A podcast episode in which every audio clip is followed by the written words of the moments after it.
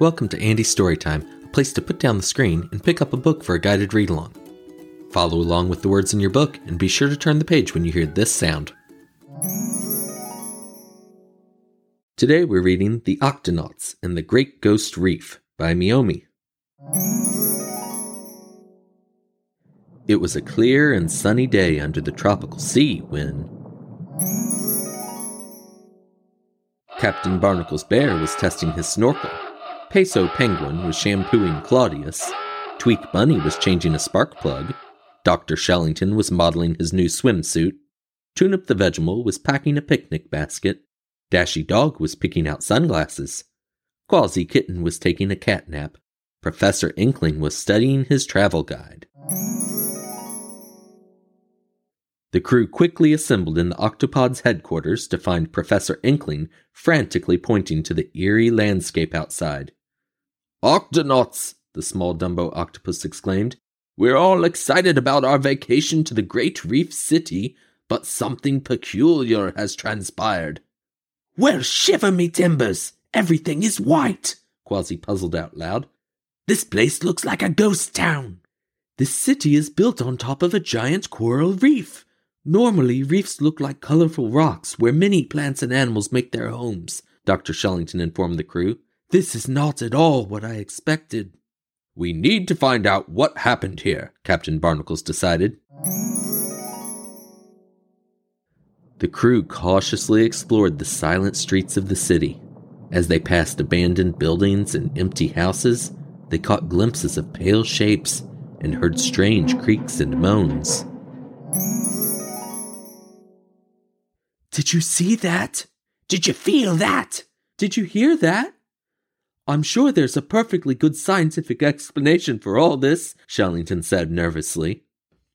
Eventually, they came upon an old turtle nudging a large trunk out his front door. Noticing the name on the mailbox, Barnacles politely asked, Excuse me, Mr. Slowstash, could you tell us what happened here?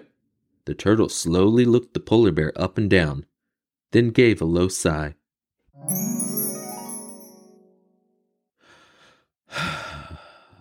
I'm afraid it's all a great mystery, Mr. Slowstash began his tale.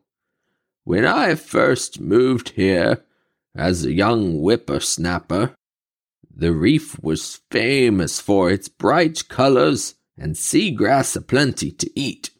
As time went by, more and more animals came to live here. They built fancy buildings, theaters, and shops. This place was quite the hot spot. I guess everyone was so busy that no one noticed the coral beneath the city had started turning white and brittle. Bit by bit it spread. The turtle gestured sadly to his own home. Now even my house is falling over. Nobody knows what caused this. Some even say the city is haunted. I'm the last to go. It's just too cold here for my old bones. Dashi patted the turtle shell and asked, Is there anything we can do to help? Mr. Slowstash smiled in appreciation. Thank you, young lady. I remember a beach from my childhood, just two shakes of a turtle's tail from here. I could certainly use a hand moving my rock collection there. The Octonauts packed Mr. Slowstash's belongings onto the Gup-B, and the ship took off with a big swoosh. Arriving at the sandy dunes of the beach, Barnacles looked around and smiled. It sure is nice and warm. Everyone seems to be enjoying the sun. I forgot how shallow the water is here. An old turtle like me needs more shelter. Mr. Slowstash fretted as he tucked into his shell. Let's keep looking. How about this mangrove forest? Dashi asked. The trees give cover to the animals and even drop fruit down for food. Shaking his head stubbornly, the turtle persisted.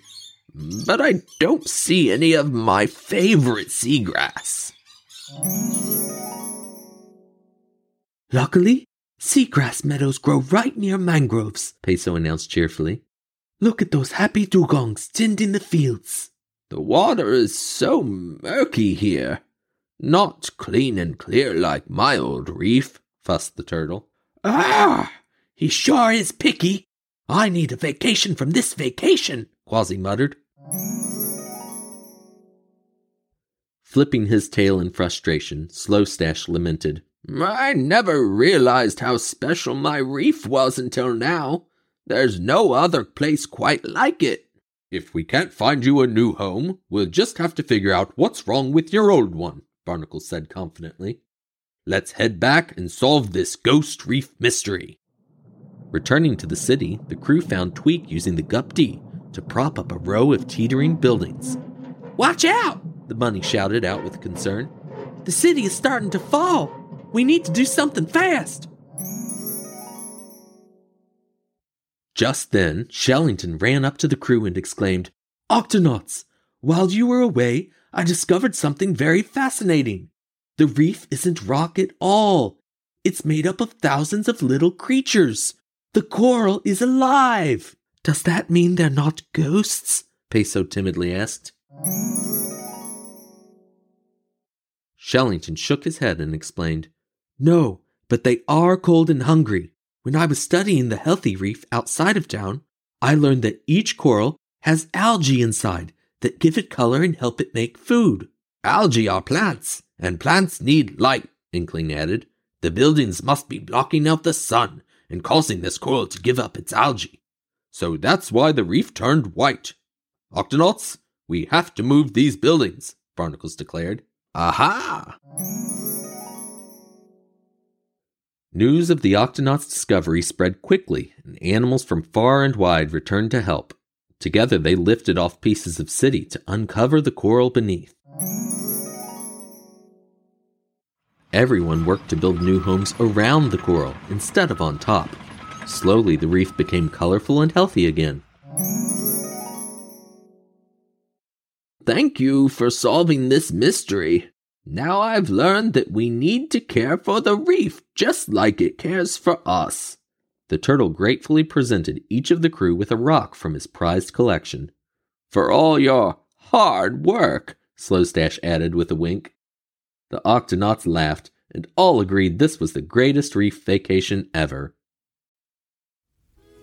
Thanks for joining me for a read along on Andy's Storytime. Check back again soon for another book.